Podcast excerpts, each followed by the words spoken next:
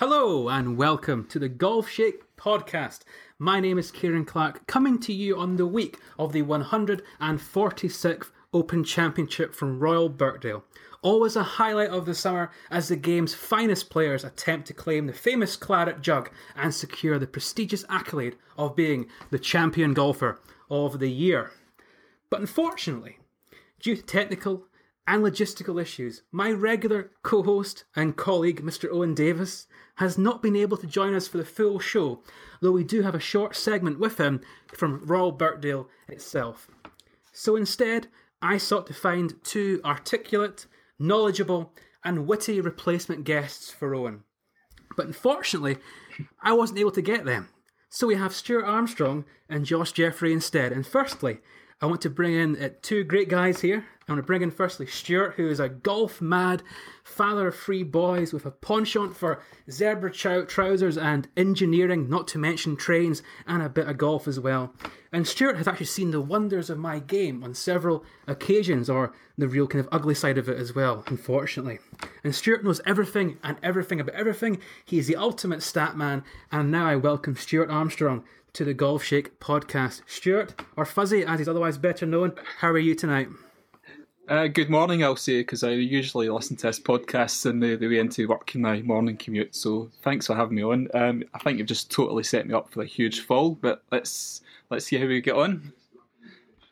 Well, my idea was to kind of big you up at the start and then kind of work, work, work, work from there. But yeah, obviously you're a regular listener to the podcast, but now you've actually crossed the line and you're now behind the curtain and behind the scenes and part of the, the machine itself. What a great honour that must be for you. And of course, we also have here Josh Jeffrey, who is extremely knowledgeable, a very good golfer in his own right. Well, certainly compared to myself and uh, to an extent, Stuart as well. And Josh is a mm-hmm. former St Andrews student. He sponged the Links ticket for many years, which is a wonderful privilege I now enjoy myself.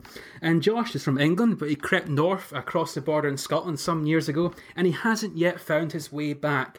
Though, of course, he has picked up a wife and a child in that time. It's funny how life works out. And Josh, he knows someone who knows everybody in golf.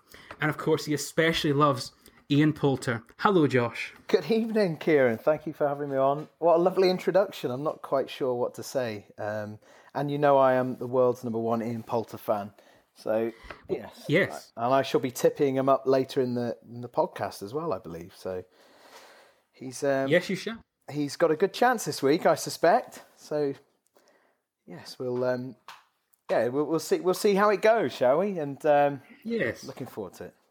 Rare platitudes for Ian Poulter from Josh Jeffrey, yes. And uh, yeah, of course, we'll talk about Ian Poulter and all the potential contenders for this year's Open Championship at Royal Birkdale. Obviously, a great highlight of the year really uh, kind of the cliche is it's the most open of opens because there's really no real standout clear favourite right now. A lot of the top players aren't quite on form. Some of them are kind of emerging. Some guys with maybe less experience are playing well right now. But which of them will cross the line in the open is another question altogether. And of course, you throw in the intangibles of the weather and the changeable conditions that can really affect any championship each July. And again, it makes the, the open so unpredictable and indeed fascinating in its own right, of course. Here, obviously, the Open Championship is really something that as golfers in the UK we grew up with. We have a real affinity with it. It's a, a real part of our kind of identity as golfers. Uh, so, Stuart, coming to you first of all, what has really been your what was your first awareness of the Open Championship? Talk us through some of the Opens you've attended or watched. What have been your favourite Open memories through the years? Well, mainly the the Opens in the UK the Open's introduced us because it's been free to air on the BBC. And I remember, I think it was '93 at Turnberry was really the first Open I, I wanted to go to, but um, I was I was only like 11 years old. And my parents wouldn't let me jump in the, the train down there, so it was a few years later, uh, 1997. Uh, when the Open was held at Troon, I'm, you might have guessed from my accent, I'm from the west coast of Scotland, and um, I've played quite a bit of golf down at Troon on the there's three municipal courses right next door to the Royal Troon, and you can just jump in a train, you're straight onto the, the Muni, and you can just gaze over the railway line at the, the posh people on the, the, the nice course. So my, my first Open was the the '97, which was won by Justin Leonard, um, yes, and was. he was he was chased by Jesper Parnevik, who I got to meet afterwards, and I remember one of the big memories was sitting in one of the grandstands. It was about uh, 15, this was on the Sunday, and Darren Clarke was making a run up the grandstand. Oh, no, a run up the leaderboard, I should say, not up the, the grandstand. Oh, that's incredible. He's offline there, wasn't he? and uh, it was just this, the buzz going about. There's this uh, Darren Clarke was, was quite young then. I think this was maybe one of his first or second Open. He was quite new onto the scene at the time. There was just a buzz going about that a, a guy from Northern Ireland might be in the, the hunt to win the Open here. Um, and I've been to, I was hooked after that. I've been to quite a, a lot of Opens. I've covered practically all of them. I've been to St Andrews, Royal St George's. Um, the, one of the few I've not been to is actually Birkdale. Um, but I think my favourite Open memory was just in 2005, which was again, I was in the grandstand at St Andrews, and that was uh, the Saturday, and it was Monty and Tiger were going head to head, Mm-hmm. and there was just this buzz going about the grandstand. Unfortunately, my wife was um, eight and a half months pregnant at the time, and I, I dragged her out to an Open Championship, and St Andrews isn't the best course for viewing, so we, we just sat that day right over the first tee, and we watched every game go out, and we watched every game come back up, and we got absolutely sunburnt. The weather was glorious, and just that was a, a great day. And again, the buzz going about, we watching the leaderboard, and Monty was making a charge, or so it seemed, in NFL back. And it was a, that was before Twitter and before we had smartphones, so we were relying on the, the open radio and the, the numbers changing on the grandstand. It was, uh, yeah, love, love going to the Open, and um, just a bit sad that I can't make it there this weekend.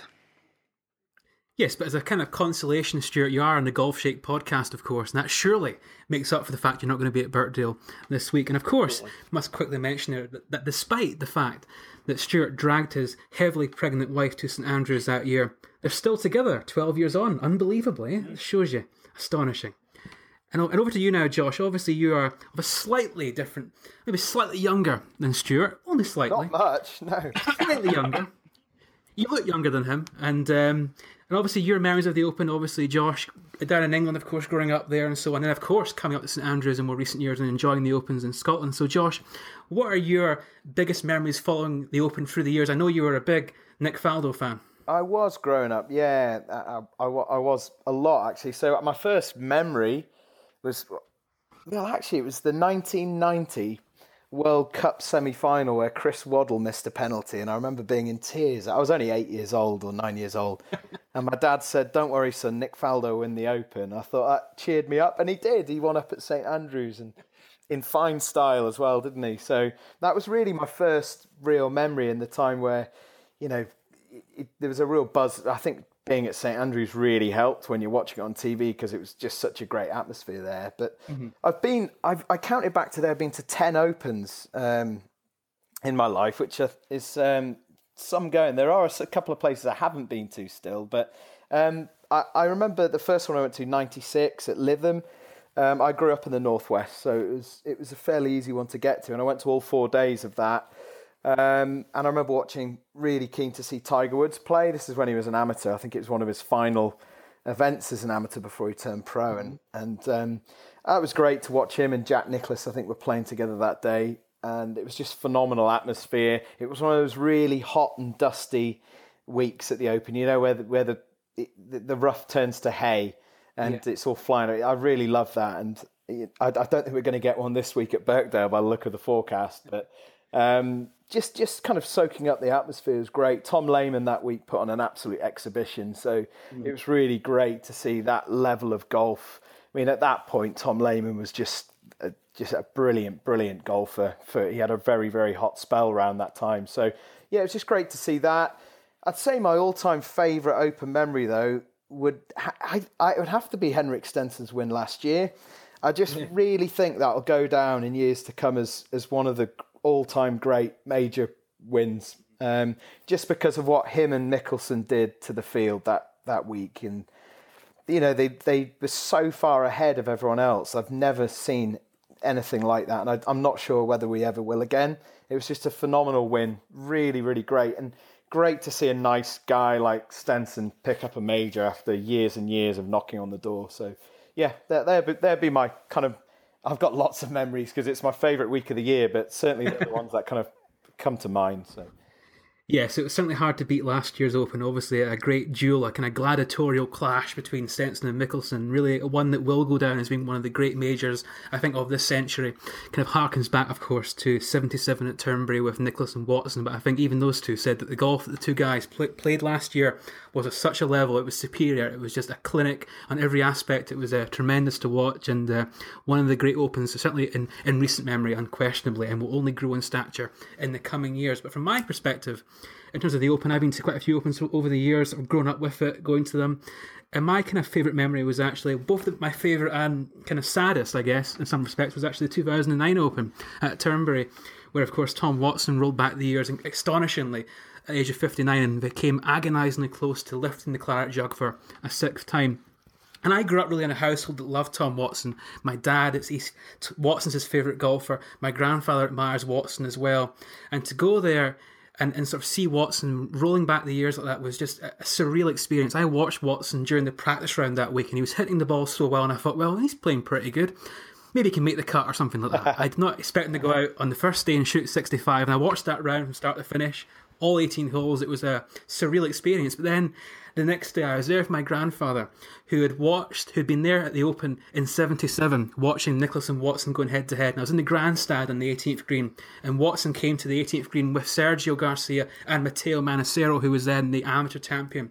And uh, Sergio pushed up Watson and Manassero and gave them a standing ovation. And then Watson came to the green and he held a putt from right across the green from about 50 feet right below us. And we both went absolutely crazy, my grandfather and I. It was an amazing moment. And the next day, I was there with my dad and uh, sort of watching Watson come up to the last hole again, holding the 54 hole lead. There was a real sense of we may never see anything like this happen again. This was a real astonishing, historic moment. And then that, that next day, obviously, was so dramatic and tumultuous and you know so change, changeable. Westwood was there, obviously. Stewart Cink came through and posted a good number, but Watson had the chance to win. And I couldn't see the finish. I was standing so far behind the crowds, but I could hear the reaction on the 18th. And when I heard Watson, he played his shot, and when the ball hit the, the green, the place erupted. But then the ball kept running, and it turned to groans, and you just knew that he'd missed the green.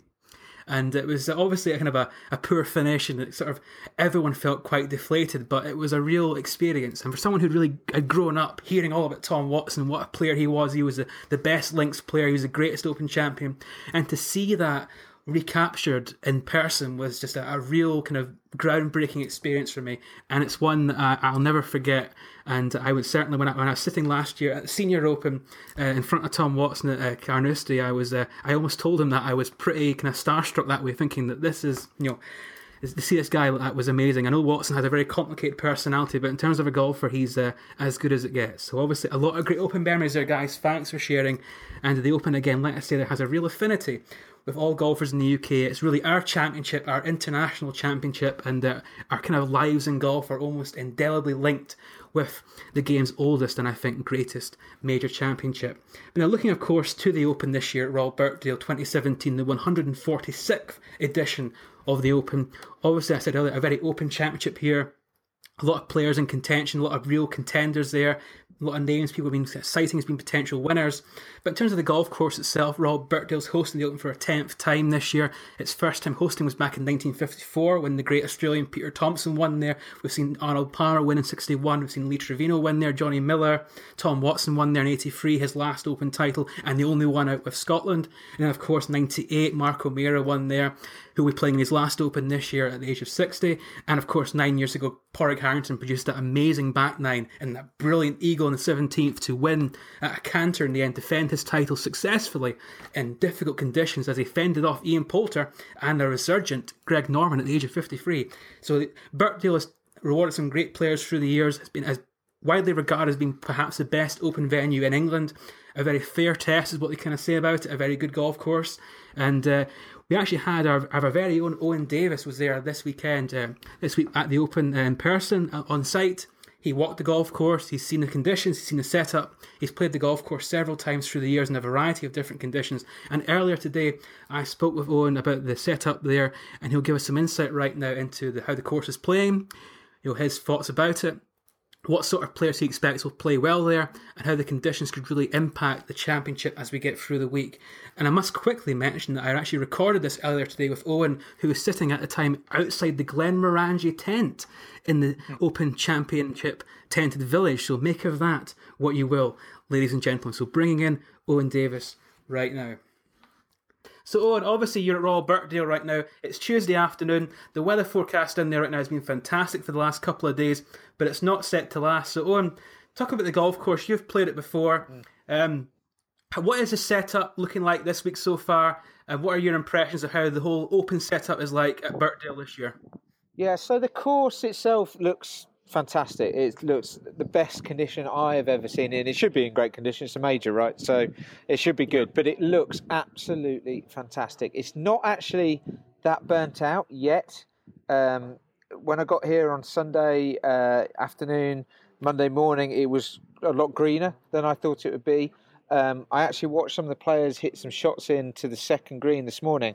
I actually watched a group with Mickelson, uh, Spieth, uh, Justin Thomas, and Jon Rahm, and they were sucking the ball back probably 10 foot, 8, 10 foot into the green with the wedges. So not typical links conditions, and that's not into a strong wind. There was there was a very small light wind, five mile an hour uh, or so into, um, and uh, they were sucking the ball back. So the course is playing quite soft at the moment. Saying that, just even this afternoon, uh, walking around the golf course, you can see it getting a bit more fiery, getting a bit more burnt out. The wind's uh, just getting up. Obviously, they've shaved everything down, so it's beginning to burn out. But there is rain forecast tomorrow and for the rest of the week. So if it does that, I think it will play pretty soft, um, softer than we may be used to seeing a links course play. And I think uh, as a result, the scoring is going to be pretty good. But um, that's kind of what the course is looking at. The roughs up. If you're offline, you're going to get punished. Um, but um, at the moment, with the way the forecast is, I think it's uh, going to be a low scoring tournament. Yeah, and going back nine years ago in 2008 when Padraig Harrington won there, it was the winning score of plus three, uh, three over par. The, the weather was very difficult that year, particularly in the first round where the wind was up, the rain was there, and the wind remained pretty steady throughout the four days, and the scoring was very high as a result of that. Uh, this year didn't seem to be quite so severe as that. Some rain potential, like you say, thunderstorms possibly tomorrow and Wednesday, and uh, then into the tournament, the winds to pick up a little bit, but no, nothing, you know, nothing too catastrophic really. So it should be a very kind of fair and steady test, perhaps kind of similar to what we saw maybe last week at Dundonald for the Scottish Open, or indeed the week before uh, for the Irish Open at Portstewart, kind of a softer links course uh, that's certainly scoreable if you put the ball in the right places. But Owen, you've obviously you've played this golf course before. And uh, a lot of the players call it one of the fairer te- tests on the Open Rota. So for someone like me who's not a, a, great golfer, what does that really mean? And what do the, the top players look out for in a golf course like this that's maybe fairer than some of the other links courses on the Open Rota? Yeah, so I think um, it's, it's what we mean by fair and what, what the players are talking about is that they're going to get rewarded for their good shots and they're not going to get punished um, by hitting hitting it down the edges of the fairway and it kicking hard into the rough or hard into a bunker um, the fairways, although it's a very um, hilly golf course in a lot of ways, um, there's not great change in elevation as you play it, but there's lots of sand dunes around the greens framing a lot of the holes. But the fairways themselves are very, very flat, uh, with the exception of maybe just a couple of holes. The ninth spring, springs to mind. It's actually got a very upturned saucer uh, top to it, which makes it very difficult to hit, and is probably the only blind shot on the course. But the rest of the fairways are very flat indeed. So when a player hits a good shot down the middle with their driver, it's going to stay there, and it's not going to be bouncing off sideways into the rough. And equally, the greens are also very fair. There's not many bunkers in front of the greens, so you can run it in. You can. Uh, there's always an entrance to the green, so you're not trying to. They're not going to be able to tuck the pins away off the back of bunkers very easily. Um, so you know, there's pretty much all of the greens. Um, you know, there's no trouble short. Uh, there's trouble short and right in terms of pot bunkers, but but you're going to be able to get full value for running your shots in and, and get rewarded that way. So the players like that. The players like to see that when they hit a good shot, it stays a good shot, and they're going to get rewarded for it. So that's what we mean by fair, uh, and you know, and that's the opposite of maybe some of the courses we see on the Open Rota, which, uh, you know, if you're a purist and a bit more old-fashioned, um, and you know, that's that's those sort of courses. If you're a bit more modern in your way of thinking and like to see rewarded for good shots, um, this is the one for you. Oh, you see, imagine thinking that being rewarded for good shots. That's, that's a terrible attitude to have, Owen. That's not the way golf should be. It should be random and all about luck and bounces everywhere and just madness. That's what it should be. But yeah, obviously a great golf course, very highly regarded, arguably the best of the Open Rota, uh, particularly in England of, of, the courses there. This is its tenth Open uh, this year. The first one was back in 1954 when uh, the great Australian Peter Thomson won there. Obviously, one of the great players of all time, particularly when it comes to the Open Championship at that time. So, Owen, you've played the golf course. So, what are your what are your experiences of playing the golf course? What conditions have you played it in? What are your impressions of Birkdale as a golf course compared to some of the other great golf courses that you've played over the years? So I think first up, like you just mentioned there, I mean I haven't played Muirfield on the Open Rota, often considered to be the best, but certainly I've played all the English ones, and um, it's the best in my opinion in, in England. I think it's uh, like I said, it's very fair. Uh, uh, the holes are framed really well. It's very pretty. I think it's a fantastic uh, spectators course, and I think it's uh, very scoreable. Um, it's certainly got some teeth uh, when the wind blows, but if you get a fairly benign day, um, you're going to get full reward for your shots, and you're going to shoot. If you're if you're going if you're a player of the standard that these guys are, you're going to shoot under par. Um, so I think the scoring will be low. I think there's lots and lots of birdie chances out there. Um, you know, and I, I yeah, I, I see the players really, really enjoying it this week, despite a bit of wet weather. Um, you can't stray offline that much. Like any open course, the rough is thick. Get out of position, get in the pot bunkers, and you're going to be in real trouble. And you can you can have a really high score. I, have played it where uh, I've played in a very strong wind and actually been winding off in the afternoon and, lost seven balls in the first seven holes just by hitting it in the rough. Um, but I've also played it in calm conditions where you can can get it really get after the golf course, and there is a lot of birdie chances, and it will yield a huge amount of birdies this week, I think, and um, it'll be great fun to watch. I think we're in for a cracking and that was Owen Davis there talking about Royal Birkdale, obviously a great venue for the Open Championship. And uh, and guys, uh, Owen there, he essentially spoke about and how, in his view, it's the fairest of the venues. It has flatter venue uh, fairways. There are fewer bounces and crazy bunkers, and it's it's more of a, a solid kind of Muirfield style test where great shots tend to be rewarded, and good golf really gets the benefit from that. There's not too many tricks. It's not like Royal St George's maybe where the fairways are very hard to hit because they're sort of upturned in the middle and roll off towards the rough. Royal Birkdale is really the kind of the tour players, one of their favourite golf courses on the Open Rota. And of course, he also noted that the golf course is playing quite soft uh, this year, so the conditions, you know, are kind of at the moment with perfect weather on Monday and Tuesday down for the practice rounds, scoring Uh, on in that theory will be very good. But of course, the weather forecast is potentially going to change over the coming days. There are thunderstorms forecast for Wednesday and into the championship itself. Thursday looks okay, but into the weekend, the winds to pick up, a chance of rain as well. So maybe not quite at the level of 2008, but certainly the course will play softish, but the wind will certainly keep things relatively interesting as well. So, Josh, coming to you firstly here, kind of a, a general overview about the golf course and the field. If conditions turn like we expect them to, if the wind picking up and the rain, what kind of golfer do you think will succeed this week at Royal Birkdale? Oh, it, do you know, I was at the Scottish Open on Sunday and it was windy there. It must have been 20, 25 miles an hour at times, gusting. And I thought, God, the scoring's going to be tough here. But it wasn't. The scoring was actually better, I think, on the Sunday. I mean, the course record went Rafa Cabrera Bello. Um, yep. so, so I'm just not convinced that it's going to play as much factor potentially as we think. They're so good now in the wind, and the ball just doesn't really move as much anymore in the wind. So I really think, I mean, if you look at the winners we've had there, Mark O'Meara had an incredible year, um, 1998.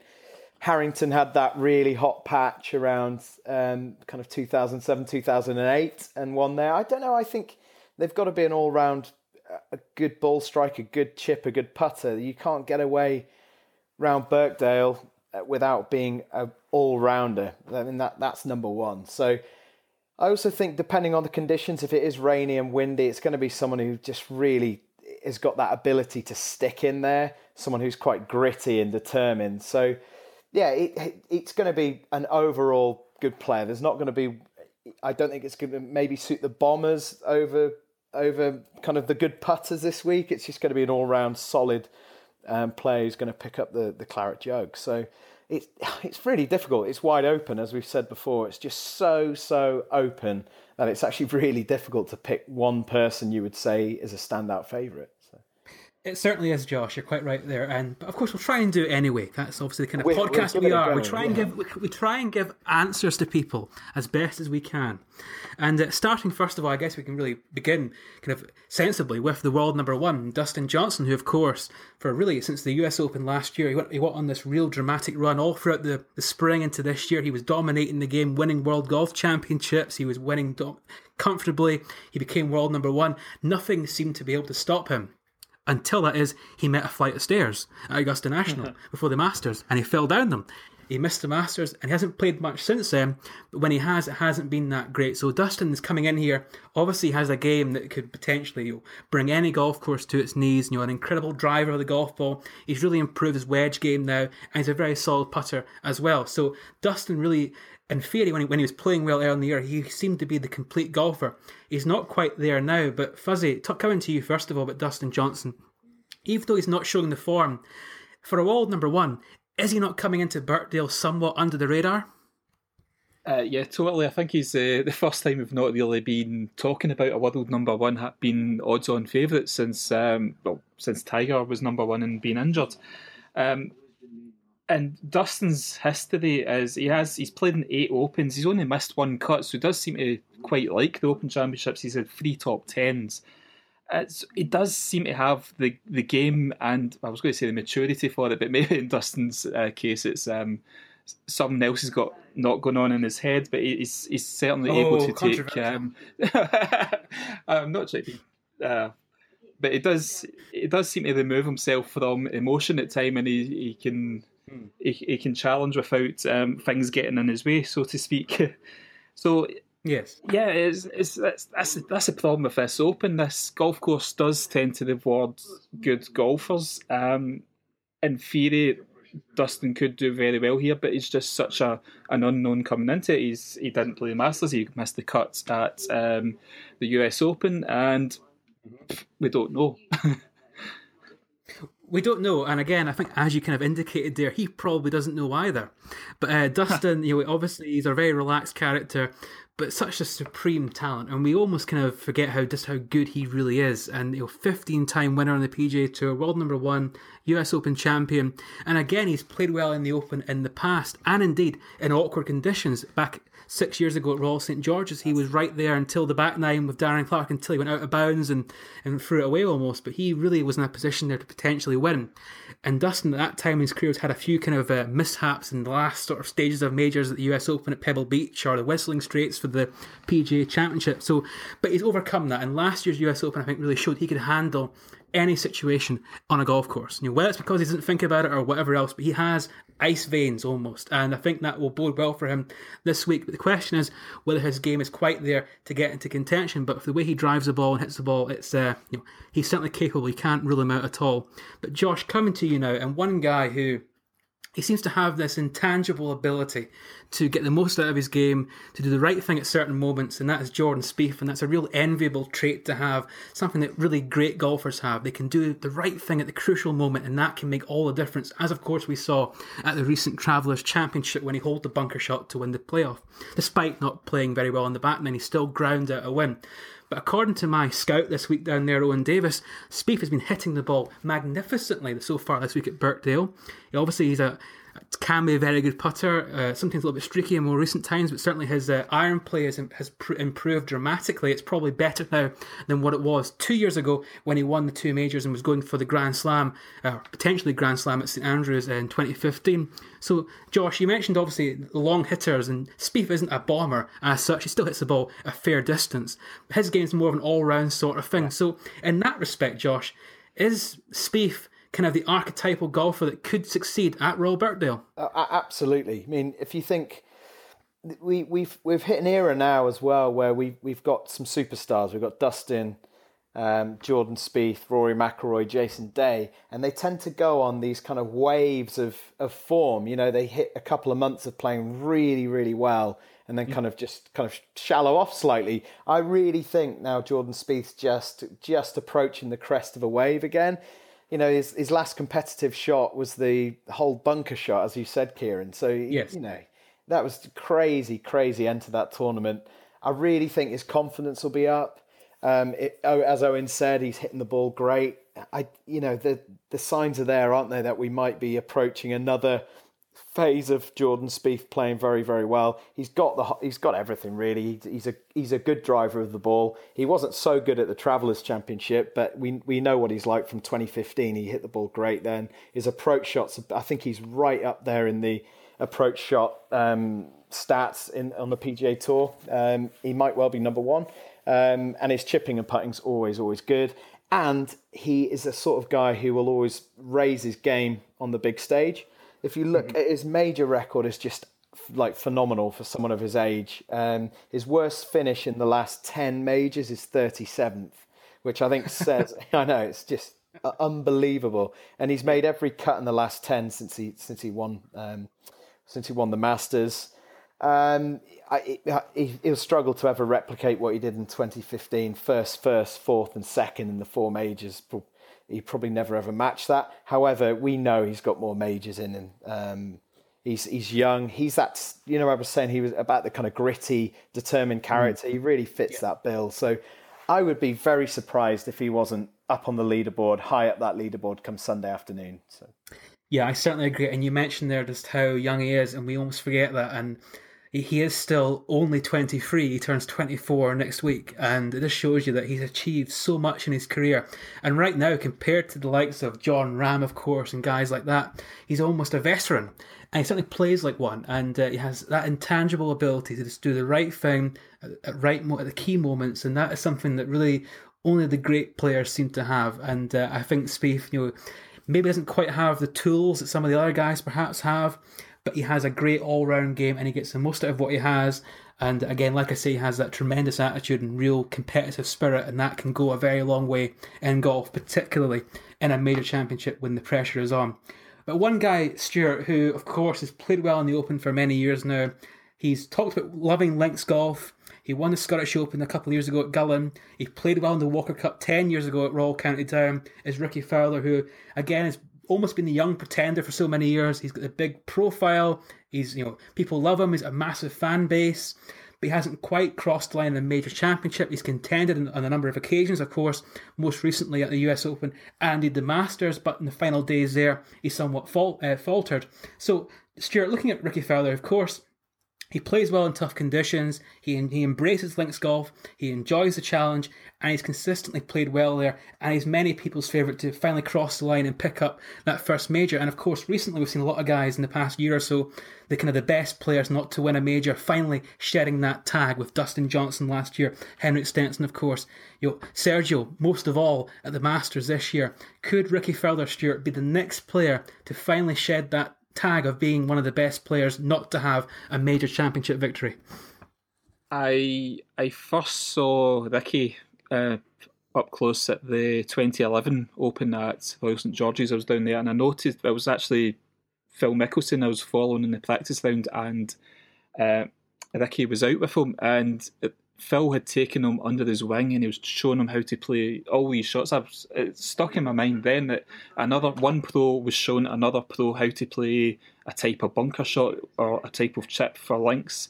Um, and it, it, it, did strike me. And at that point, I thought, this kid, Rickie, um, and that must have been his, only his first or second Open. I thought, this, this guy has got the game to win an Open. And I've been tipping him every year since. And one of these years I'll be right.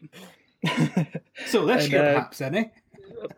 Perhaps um, he has. He's playing seven opens and only missed the one cut. So, he, he, like you say, he has got the links game. He, he played really well at Gullane, and I think it was quite stiff wins there. Um, yeah. And if you if you look at Rickie's performance, I mean, he had an outstanding uh, 2014. I think the only problem with um, so in 2014, yeah, he was like fifth, second, second, third. He, he just yeah. top five to every major, but just he never seemed to contend, but he was always right there. Um, and then after that, he kind of dropped down, and we thought, well, have we have we seen the last of Rickie? Is he is he more a show than game?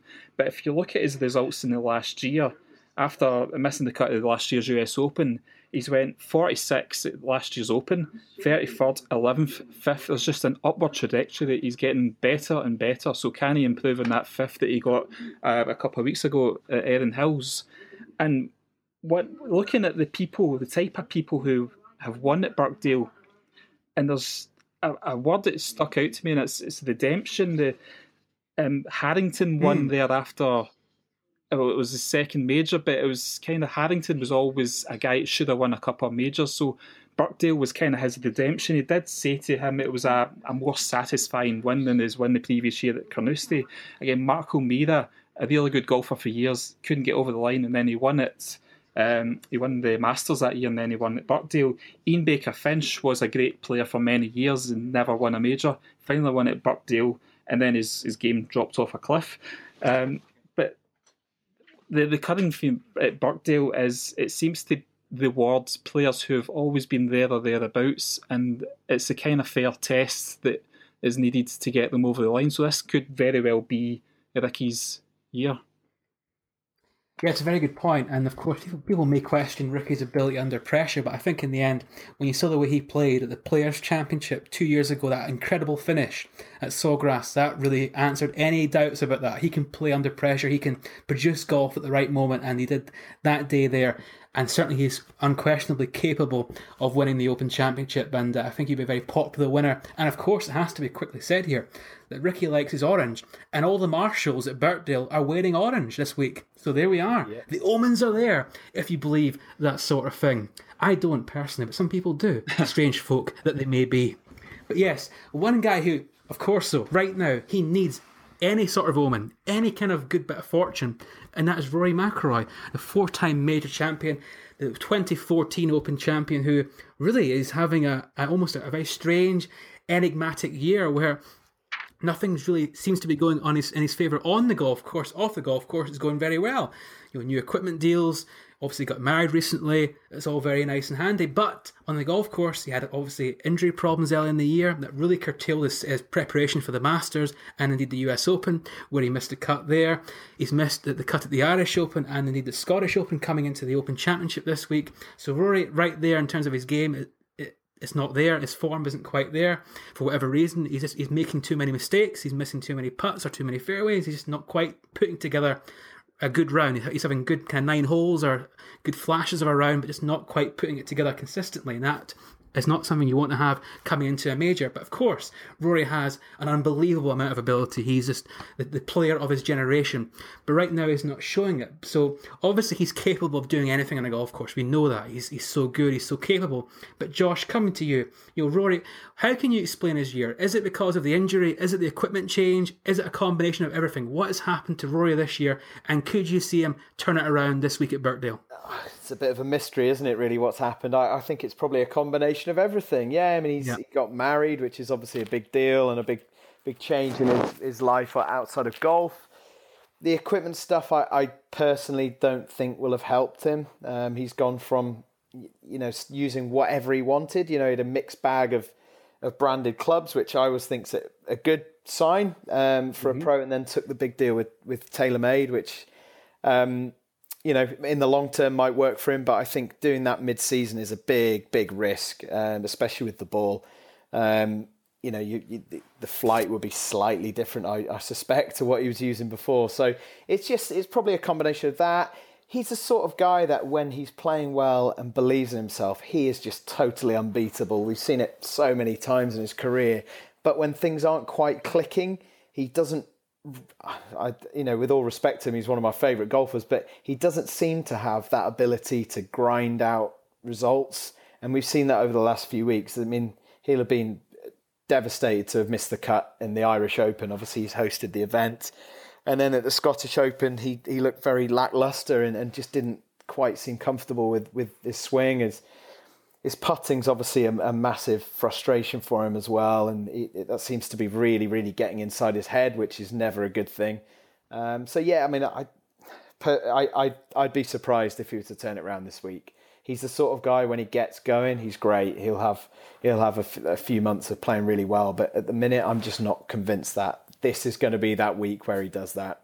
His his links golf has never been his strength. He he likes trees. He likes the kind of American style courses. He even said a few years ago he's not a huge fan of, of the wind and link style. Um, obviously picked up the win at Hoylake, which was which was great.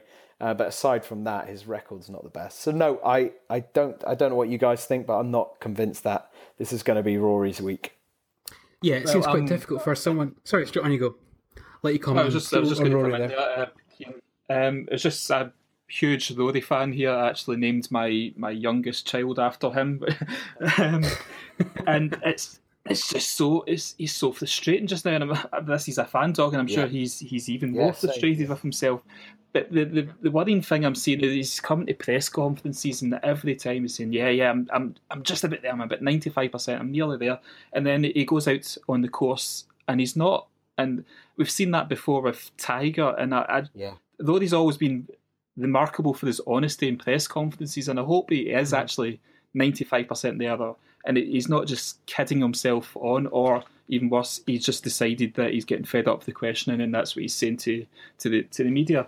Um, looking at Rory's records, um, if you look at it for the last fourteen majors, uh, quite a, over quite a number of years, his his record is good. He's won two majors. He's had seven top tens. He's, he's only missed the three cuts. But if you look at his last six majors, so the near term, that's where all those three missed cuts were. So, and the other thing about the last six majors is he's been in the top ten of the other three. So this is this is the way Rory's going to go. He's either going to miss a cut or he'll be in the top ten, and that that echoes what Josh is just saying. If if his game's on form, he will he will be right up there. Um, I think maybe Rory has got a reputation that he doesn't grind it out, but maybe that's that's a bit unfair because as you can see, Yeah, possibly. Yeah. it, it does get the top tens, and I think maybe it does a kind of Matt Kuchar backdoor top ten where you don't really notice him in the field, and suddenly he's he's in the top ten. So yeah, that's that's where will be this week. He'll either be top ten think- or miscut. we we, we also I mean it, we we ha- we judge him by different standards to everyone Yes. else, which I think is why possibly I came across as a bit harsh on him. Is because we judge him unfairly on him against people like Tiger Woods because he he's that good. But yeah, but potentially it's a little unfair to do so. You know, if it was a anyone else, we wouldn't be giving it half the, the, the attention we just have over the last five minutes. So um, we we hope he'll turn it round. I think we'll all agree that, but um, yeah, like you said, it, it's it's not likely just now. No, it seems a bit unlikely, but I think in the end for Rory, I think the, the, the real target right now is probably the PGA Championship at Quail Hollow uh, coming out in a few weeks, where of course he, he's won twice there. That's probably the, the major for him this year in terms of the golf course and the setup and so on. But he hasn't. He needs to obviously show something in his game. But going back to what something you said there, uh, Fuzzy, about Rory and trying to balance the, the the Tiger side of things, it's quite interesting. I think Rory right now is at a stage of his career where He's 28 years old. He's well established. He's been a, a pro for over a decade now. He's won four majors. He's been world number one. He's won the FedEx, race to Dubai, everything. Become almost a senior player within the Ryder Cup team. I think Rory right now is almost trying to balance life as a golfer and also that behind the scenes almost superstardom side of things as well. Where Rory is about as close as we have right now to a, a superstar golfer internationally in terms of the endorsements, in terms of the, the equipment deals, and in terms of the expectations that are placed upon him. And I think he's almost changing his perception towards perhaps the rest of the world and indeed himself. At the same time as obviously having going through a, a kind of personal life change, obviously a golf change as well with equipment. So Rory is all sort of up in the air right now, but we all know how capable he is. But turning it around for a major does seem unlikely. But if one player can do it, it's him, but probably not this week. I think that's probably fair to say. However, one guy who's coming in really as a new superstar, he's a year ago, most people would not have heard of him. But ever since then, he's made a name for himself. Almost won in his first pro event. He won at Torrey Pines earlier this year. He, of course, won by a canter at the Irish Open two weeks ago. And that, of course, is Jon Rahm, who seems to be contending just about every single week on the PGA Tour and now indeed over on this side of the pond. So, you know, Jon Rahm, obviously a real, you know, incredible talent, hits the ball so far. He's almost the kind of archetypal modern golfer. He hits the ball for a mile. He's powerful. He's confident. But of course, he also has this somewhat tempestuous personality where he sort of lashes out and he loses composure. Maybe that could perhaps hold him back from winning a major at this a very youthful stage of his career. But then again, talent wise, there's no question he's certainly one of the best players in the world right now. So, Josh, coming to you, sorry, Stuart, coming to you first of all, but uh, about Jon Rahm, just how impressed have you been by Jon Rahm in the past year? And do you think his somewhat aggressive personality may trip him up towards the end of a major at this point in his career? Oh, um, totally, totally impressed by John Jon Rahm. This is this is Europe's future roadie. This is our new superstar coming through, and I, I, I really can't stress this enough to people. This this guy is is the real deal. I mean, he, he won two um, uh, two, two amateur trophies, so the, the name of which escapes me. Um, when he was still at a university, so he yeah. has got the game, but has he got the mentality yet to win majors? Because he uh, last year at the US Open was his first major, and he came in. Uh, I think it was twenty third. He was a low amateur. He turned professional just after that. He made the cut last year in the Open, charted somewhere out in the fiftieth place. So he has only played one Open, but it's hundred percent record. One Open, one made cut.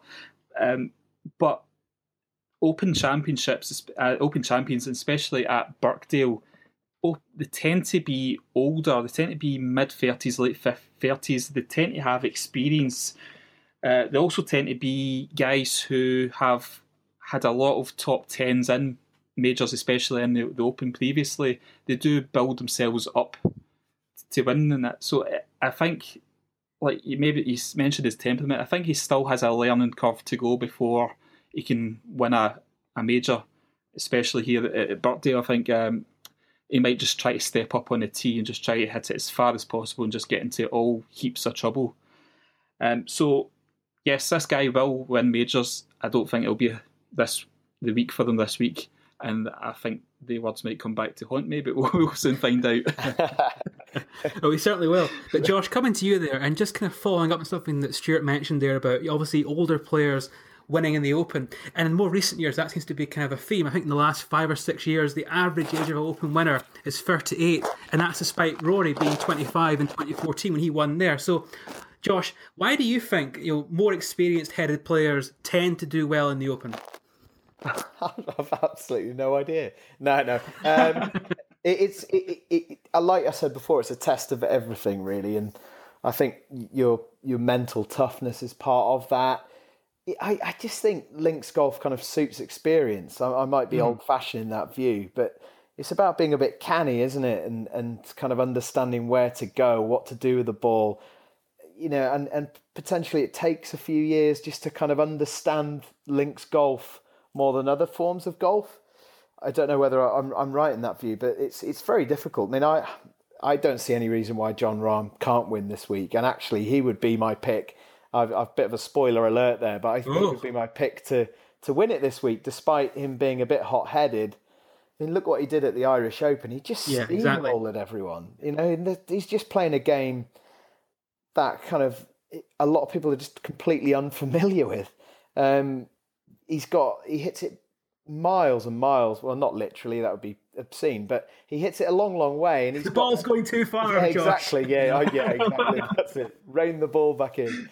Um, but also, his his touch is just incredible. I mean, I saw him on on Sky Sports yesterday hitting a four iron out of a, a five yes, that was great. deep bunker, and you're like, this is incredible. Sort of. I don't want to compare him to Seve because that would be completely unfair, but um, you know, he, he seems to have a really, really nice touch.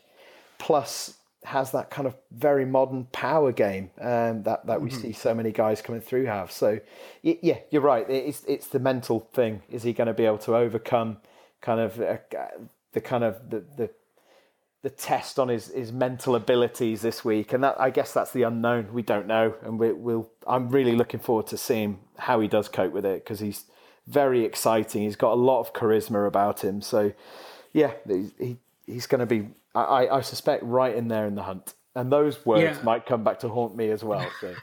well, I think he's going to miss the cut then, so I'm going to go the opposite to you. We've got it covered. I don't think that really, but yeah, I think he's a fantastic talent. And like you said, the, the Irish Open, he really answered a lot of questions there. Could he play well on a, a former golf he's not really used to in America, where he's been, of course, for many years now, and he played there superbly. Just took the course apart Yeah. and uh, took the field apart as well. And it was a very strong field as well. A really good kind of dress rehearsal for this week, particularly if the rain falls as it did at Portstewart. The course plays a bit softer. That could play right into his hands once again. But I should quickly say that our intrepid reporter Owen Davis, the beard to be feared, the, the, the king, the face of golf shake, Mr. Davis, he reported to me earlier today that Jon Rahm was hitting the ball all over the place. So hopefully, oh. John is getting his bad shots out the way earlier in the week before the championship Kieran, actually begins. At, the 2000 Open, just a very quick story here is Yeah. 2000 Open on the Wednesday. One of my friends went out to watch Tiger Woods practice on the old course, and he came in and Uh-huh. he said, "I don't know what all the fuss is about." He said he was all over the place. He said the guy's completely overrated, and he won by nine shots that week. So Yeah.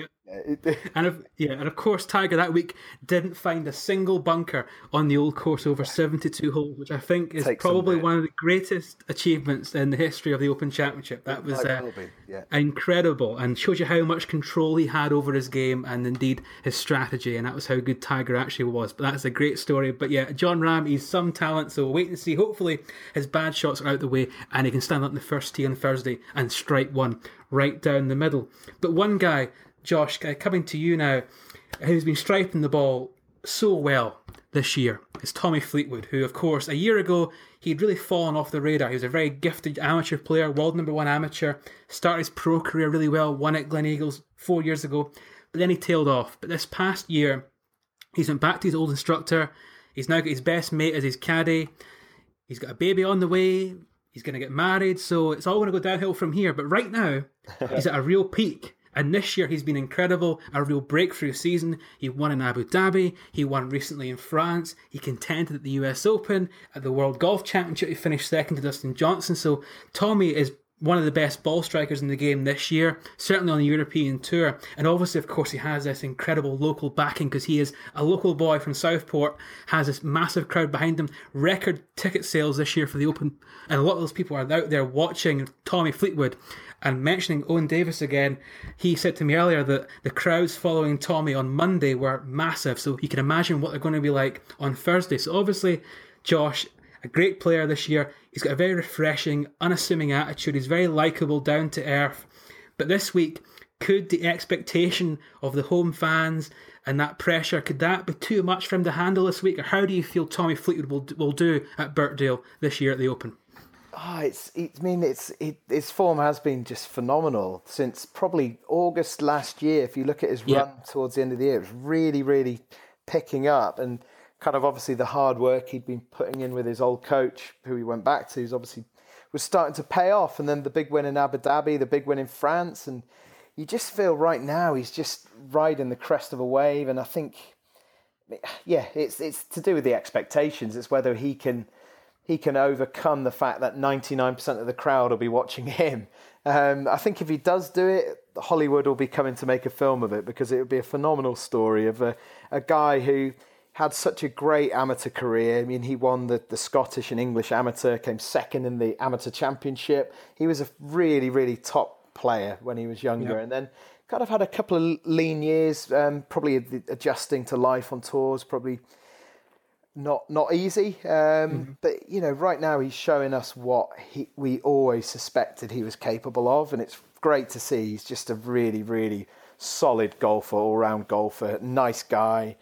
Yeah, I really hope he does it. I mean, he he's got. I I, I mean, I, I, I think he's got a really good chance um, this week. He knows the course well. I'd imagine he'll be staying at home. I might be wrong about that. Um, but, and he's got the crowd with him. Hopefully, he'll kind of really kind of re- respond to that, like we do see um, with a lot of hometown kind of sportsmen in events. We, we you know, hoping he'll really, really kind of respond well and, and cope with it well um, and put in a good performance. So, yeah, it's difficult. I mean, he's got not got a lot of major experience. Um, obviously, he played the the Mexico World Golf Championship, came second there, then fourth in US Open. So he's good on the big stage. Abu Dhabi was a fantastic field, remember, and he, you know he he he played phenomenally well there I think he hit 68 out of 72 greens that yes, week. that's right. Um, and and France wasn't far behind that either. So it shows that his long game is is really really top class, as good as anyone in the world right now. So th- there's nothing nothing to stop him from from showing us and you know on the major stage and, and hopefully picking up a claret jug this week. Yes, it'd be an amazing story, Josh, and of course, coming 25 years since Sir Nick Faldo won at Muirfield for the, the second time, the last time an English player had won the Open Championship, which seems a, seems a remarkable stat given the number of very good English players throughout the years, of course. And uh, But Tommy, obviously, it would be a great story. Obviously, fiance, baby on the way, best mate on the bag. It's all good for him. And also, he loves his dogs. And you know what? That's, he's a good guy. We all know that. So that's, that's good. a good sign of that. Yes, he loves his dogs. But one guy who I'm not sure loves his dogs, but he's an English golfer and he's very good, Stuart, is Justin Rose, who, of course, is coming in here with the memory of what he achieved 19 years ago when, as an amateur, he came through and contended in the Open, hold that second shot on the 18th for a approach shot there, and great finish from the rough. And um, an amazing moment in there. Obviously, turned pro. His pro career for the first couple of years was obviously a disaster, but he showed incredible perseverance. And now he's one of the best players in the game. US Open champion. Obviously, contended. So unlucky not to win the Masters this year at Augusta. And coming now, obviously, to, to Birkdale. And again, it seems to me, Stuart, that Justin Rose, in terms of his age, experience, the way he plays, he seems almost a perfect fit for a major, for the for the Open Championship, and indeed for Royal Birkdale. What do you think of Justin Rose's chances this week?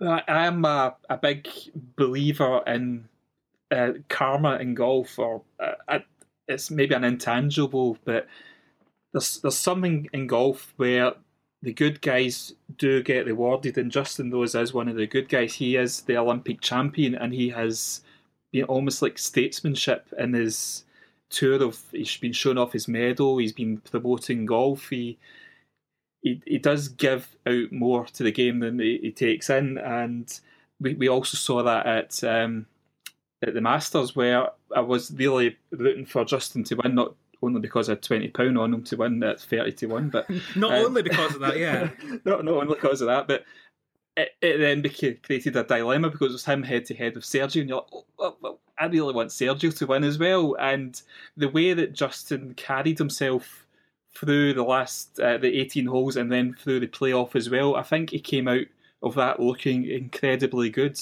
And mm-hmm. the the way the, the, golf karma tends to work is he will get his reward for that. Uh, however, you, you say will it be the open? Well, I, spoke before about the, the redemption of um, Birkdale. It possibly could, but Justin's record in the open isn't as great as you might think it is. He has he's played 15 of them. He's only had two top tens, and one of those was in 1998 when he was a mm-hmm. low amateur and won of the silver medal. Yep. Um, the only other top ten was uh, I think it was at St Andrews in 2015. So he's not got a great record of playing the Open, but um, I'm just thinking, yeah, he does have the game for it. He's he's got the temperament for it, and I, I think there's just a lot of positive things going on in his life just now, and I think Justin could go very well here. I do, I do quite fancy yeah, him yeah. again. Yeah, absolutely. Obviously, all, all round good guy and uh, a great professional. Though he wears some of the worst sunglasses I've ever seen, and uh, he, he, really needs to sort that out because it's shocking. Apparently, that's what hay fever. Is that right? So there actually is yeah, a reason for it. Uh, that's what I've heard anyway. Apparently, it's for hay fever, not. Oh, there we go. You see, you, you learn something new on the Golf Shake podcast every week. So there we are. So Justin Rose isn't just, isn't actually a bad dresser. He's got a hay fever, so that's we'll, we'll let him off for that. But one guy uh, coming to you finally, Josh, our final kind of main contender who Fuzzy mentioned him there, of course, who I don't think has hay fever and is always impeccably dressed, is Sergio Garcia, who, of course, picked up that first major of his career finally in, in April at the Masters in the most dramatic finish. Great theatre, great moment, one of the best celebrations I've ever seen in golf. And now he's a major champion. Josh, you know, Sergio, he's played so well in the Open through the years. He's a perennial contender. He should have won at Carnoustie in 07, of course, but he's been there, thereabouts, most of the years. And now, with this kind of monkey off his back, so to speak, with a major tag, now he's a major champion. Could Sergio do a Mark O'Meara, I guess, having won a major late in his career? Could he now go and follow it up with the Open at Birkdale? I think he, he might well do. Yes, um, his open record is just absolutely ridiculously good. Like he, he's had ten top tens in his career at the Open. Um, his his last three Opens, he's finished second, sixth, and fifth, which is again just absolutely brilliant consistency. I think if uh, some of the bookies, I think this week are offering each way bets on the top ten places. I think Sergio Garcia is eighteen to one. That's that's pretty much free money. You'd think the way he's playing at the minute. Um, no, I I think he's got the game for for Birkdale. I followed him there um, in 1998 when he was a, a whippersnapper, um, and he was playing with Tom Lehman. I think Tom, he, this is in the practice round, and Tom Lehman famously said, "I just wanted to go in after three holes because he just made me look so so bad at golf, just because he was, and he was just striping it, and he just, I don't know, really, I think his game really suits the course, the way he plays, the way he shapes the ball." And plus that kind of boost of winning the Masters might well might well um, give him well yeah the monkey off the back like you said, but also just make him relax and just enjoy mm. the majors a bit more. It always felt like the the pressure just weighed him down every time he played a major and he couldn't get over the line. But now he has done. I don't know. Is it like one of these waiting for a bus scenarios where you wait for ages and then two come along at once? So I really mm. hope so. Um, I've never seen anyone wear the green jacket as much as Sergio has since winning. He wears it everywhere. So I'm not sure how he's going to swing the club on Thursday if he's wearing that jacket. Yeah. It's just phenomenal. It's like Justin Rhodey's gold medal. Yeah, it's Sergio yeah, has been wearing his green jacket. Yeah. Justin knows what caddy has to carry it there. yeah, but he just wears it all the time, and I think that's great. I really love it. He's he's obviously just cherishing being Masters champ, and why not? You know, it's it's fantastic, and he couldn't have yeah. couldn't have had a more popular winner worldwide than Sergio of the Masters, and I don't know. I think he seems to be just really enjoying his life, and it, it would just be great if he could pick up a claret jug, which really is the major we all suspected he would he would win um, if he were yeah. to ever win one. Um, yeah, he deserves one if that's if that's possible to deserve a, a major title, but he he really does. So yeah, fingers crossed. Um, he'll be up. Yeah, there. when we, he'll be there. He'll be there when, or thereabouts. When we played our when we played our little predicting majors game at the start of the year, I actually I said uh, that Birkdale was made for Sergio. Um, I have got it in writing, uh, and then he's gone and ruined it by winning the Masters. um, but yeah, if you look at Sergio's record, I'm just trying to think of certainly maybe outside the people who are ex champions. Um, he's he's played in 15, 18, uh, is it 18 of them. There can't be many 20, golfers out there who's played more. Yeah. Maybe, yeah. maybe only Lee Westwood, but uh, Sergio certainly yeah. got a better record than Lee Westwood. And, and like, say, the amount of top 10 he had Like we're saying about the people yeah. who are more experienced tending to win to win the Open, he kind of really fits that bill as well, kind of mid to late 30s. Mm-hmm. He's played a lot of Opens. He's played a lot of links golf. He won the, the British Boys. Um, he won the amateur, I believe. Yeah. Um, so yeah, I don't want to get my facts wrong. So yeah, you know, he's he's really got that pedigree on links golf. His ball flight is that kind of low penetrating flight. It really suits kind of windy conditions. So yeah, no, nothing to to suggest that he won't be competing again. No, indeed, and uh, like you say there, you know, the Open has always been the major that he seems the most relaxed and, and the one that he actually enjoys the most. And I think now with the, the baggage off him now from the Masters, I think it's uh, he's can almost sort of free wheel it from here. And I think he, you know, he will do well this week. I really believe that. And like Fuzzy Eye tipped Sergio to win the Open at the start of the year, which uh, you know might be a bad omen for him. You never know, but I think he'll certainly contend. But of course, you mentioned there that Sergio was eighteen to one this week, and of course, we do not endorse betting on the Golf Shake podcast, but if you know that's still not a bad bet if even if you want to have a little flutter here or there. But we do not endorse that of course. We are obviously a clean living and uh, very wholesome podcast. Absolutely. we do not endorse any of these vices in life. But yeah 18 to 1 is pretty tempting i've got to say.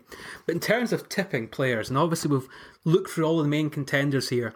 So now drum roll it's time for the picks. Who is going to win? Who is going to be the champion golfer of the year that's me doing Peter Dawson there, ladies and gentlemen, by the way, in case you weren't sure. But um, yes, thank you. Of course, he's no longer the R&A chief executive, but uh, when he was, I, I did enjoy impersonating him quite a bit because he has a very inimitable way of talking, which I do like. I do quite enjoy. I've got to say. Uh, but yes, see, obviously, you know, Claret Jug, an iconic trophy. So coming to you first, Fuzzy. Come on, who is going to lift it? I know you're going to say anyone could. You have no idea. It's the most open open of all time. I don't care about all that. Don't even say that. I'm going to cut you off if you, if you do. Tell me who's going to win. Come on. Well, the, the, problem is, we've I think we've just tipped about ten different players to win the Open. um, That's not the point, only though. John, only Jon Rahm won't. Um, so yeah, my, And Jon Rahm will I'm looking probably. at Justin that's knows. Uh, uh, just Justin Rose for me. Thanks. And do you have, Fuzzy, an outside player that we haven't mentioned at all tonight who could come from left field and contend this week? Um, there's I've got two perhaps. Um, one's maybe not that far from left fields, but um, Andrew Beef Johnston. I saw him. I was at Trim Ah. last year, and uh, the crowds were just going mental for them. They were shouting "Beef, beef," and he's he's. You, sometimes with players, you never know if they're just putting on a front up front for the fans, and behind the scenes they're they're not so nice. But um, I've heard absolutely nothing but good things about um, about Beef, and he's he's a great guy. He Mm-hmm. made the cut last month for Erin Hills. He was eight foot thin, Um, and I wish nothing for the best. So maybe a bit more hope. But I, I really hope that Beef does well. His only issue is he's never really. I'm, I'm probably going to get slaughtered here now for for criticising the Beef, but he's he's never Ooh. really been in contention or he's never really pushed on the final day. He's always um, maybe fell back a little bit. I'd like to just see him that final push in the final days. So let's see how close he can get. Yes, that'll be some story. And Josh, you love a bit of beef as well, don't you? He's he's the man, isn't he? He is, yeah, he's great. Um, I was lucky enough to meet him last week, actually, and yeah, he's a lovely bloke. He's exactly what you see is what you get. So yeah, it's- I mean, it would just yeah, another good Open would be great. The crowds love him, and he seems to really love that as well. So yeah, fin- fingers crossed. Um, And and Josh, you sorry, mate, you mentioned there obviously earlier that you really hope that Fleetwood will win, and then you said you really hope that Sergio will win. So Yeah. that's two guys that you really just- hope will win. So I- there's pick one of them, I- please. there's lots I'd like to win. I would like. There's a lot of nice guys out there. I think if I was to pick one right now to win it, I'm going to go for Sergio. Uh-huh. And my outsiders, I've got. Well, they're not really massively outsiders, but um, Ian James Poulter would be one. I Oh, I I know, don't believe I know, it. Yeah, so his game's really come round um, recently. He had a good week until Sunday at the at the Scottish Open, and just the fact he put so much kind of effort into qualifying for the Open shows how much Mm-hmm. it means to him. Um, kind of flew back to to play it um, at Woburn in the qualifier, and, and to get through. I mean, there's a big field there, and only three places, and to get one of those three places was phenomenally impressive. You know, it really was. Um, he's got a good record at Birkdale as well. I think he came second there in 2008. So I, I really think he's a he's a good outside bet. You know, I, I, I really do. And the other one is Matt Kuchar, um, who I think slips under the radar. He's another one of those guys who has a lot of good finishes, but um, you, you never really see him much. But I, I think he, he seems to be hitting the ball well. He came over a week early to play in the Scottish Open, and yeah, I think he's a he's a solid, solid player. And if he can get that putter going, which is the club that's let him down many, many times, then um, yeah, I think he's he's a good each way bet as well. Yes, Matt Kuchar, who we uh, we don't notice much of, but then indeed he doesn't tend to notice other people as well, as indeed Andrew Coltart found out a few weeks ago. But that's another story altogether. As some viewers will remember from Sky Sports, one of the most awkward things I've seen on Sky Television for quite some time, and I've seen David Livingstone's hair change dramatically over the years. But yes, in terms of the, I do apologise, David. I love you really, Liverpool. You're a good guy, obviously, and a very good presenter. But yeah, yeah, the the hair piece is uh, slipping a little bit sometimes. But um, but of course, looking at the obviously you mentioned there your great picks. So I guess I have to pick as well. So uh, I'm not going to sit in the fence here. I'm going to stick my neck out. I I want to see you know Sergio and Fleetwood contend. That would be great. But I'm going to actually you see if he gets his putter working. I believe in redemption. And I think five years ago, Adam Scott should have been Open champion. And I think this year, that would be the ultimate redemption, I think, if Adam Scott could come back and win the Open here at Birkdale and uh, win that second major that his talent certainly merits. And uh, obviously, the putter's a bit of an issue, but I think if that clicks, his game's there, experience is there. Adam Scott could be a, a slightly under the radar guy coming in that might just sneak through and pick up another major. Maybe not, but I'd like to see it certainly. And as for an outsider, I look at the South Africans. Branden Grace, Louis Oosthuizen, great players who tend to contend in the majors. Obviously, Louis, you know, t- twice almost won the Open at uh, St Andrews, of course, and uh, is a great all round player. In the right conditions, can certainly do anything to any golf course. And Branden has that kind of uh, gritty determination that I think is always required in an Open. But yeah, there's so many great stories potentially. Ian Poulter there as well, of course, like you say. Padraig Harrington, can he come back with his pirouette swing and potentially win the Open once again at Royal Birkdale at the age of 45? Wouldn't that be a story? So, guys, coming to the end of a special edition of the Golf Shake podcast for the Open, I I have to quickly say I've uh, we we kind of scraped the barrel here getting you two on, but I must say you've surpassed expectations. So, firstly, coming to you, Fuzzy, how was your experience in the Golf Shake podcast? Was it? Hope it wasn't too painful for you. Not at all, but um, I think we've, we went slightly over time. But maybe once it, once Darren edits it down to the, the good material, it'll be maybe about a five minute podcast. But um, thank you very, very much for having me, and I'm glad that people made it to the end. Uh, well, if they have, if they have, Stuart, yes. have. So, uh, uh, Josh, uh, f- f- Josh, Josh, thank you for. Yeah, obviously, Josh, give a shout out then to the diehards who have come all the way with us in this podcast and listened right to the end. Give them a message, Josh. Josh. Not sure who they are, but no, Some thank very you. sad I people. I hope you've learnt a lot from our extensive golfing knowledge and uh, enjoy the week. I mean, it's the best week of the year, is it not? It The- The Open Championship. It's the worst part of the week is the Monday, Tuesday, and Wednesday, just waiting for it to start. It just seems to drag and drag and drag. But once Thursday morning's here, I'm sure we'll have our tea and biscuits ready at 6 a.m. and Oh, I certainly will. settle down to watch it. So, I've actually- thanks for having me on. I mean, you, Josh, Josh, you were playing golf tonight. I was actually outside uh, painting my garden fence tonight, and such a, a glorious night. I should have been on the golf course, but what I was actually doing is bringing forward all those household tasks that have to be done. So my schedule is now clear for wall to wall open coverage starting on Thursday. Here we go. Great stuff. Great see, that is a that is a veteran open viewer speaking there, folks. That's a, a great idea, and yes, it is the longest kind of stretch in golf, the first three days of the open week. But of course, we've tried to remove that slightly, erase that slightly by having this podcast. And uh, again, it's been a real pleasure having both Josh and Stuart, who brought their insight. Knowledge and analysis to the podcast, and it's been a real pleasure having them. Hopefully, we'll have them back at some point in the future. It's been great fun. And of course, the Open Championship, like Josh said there, always a great part of the year, one of the highlights of the season, just a, a great event, an iconic event, so much to enjoy. Obviously, 145 Opens have shown us that anything is possible. And even that is probably hard to predict, with any certainty and the often wild and uncooperative progression of a championship being hard to predict. Anything can happen. It could indeed be a fairy tale for Tommy Fleetwood in the shadow of, of his hometown. But a dream will certainly be fulfilled by someone this weekend as the game's oldest and most enduring challenge is set to once again crown the champion golfer of the year. Thank you for listening.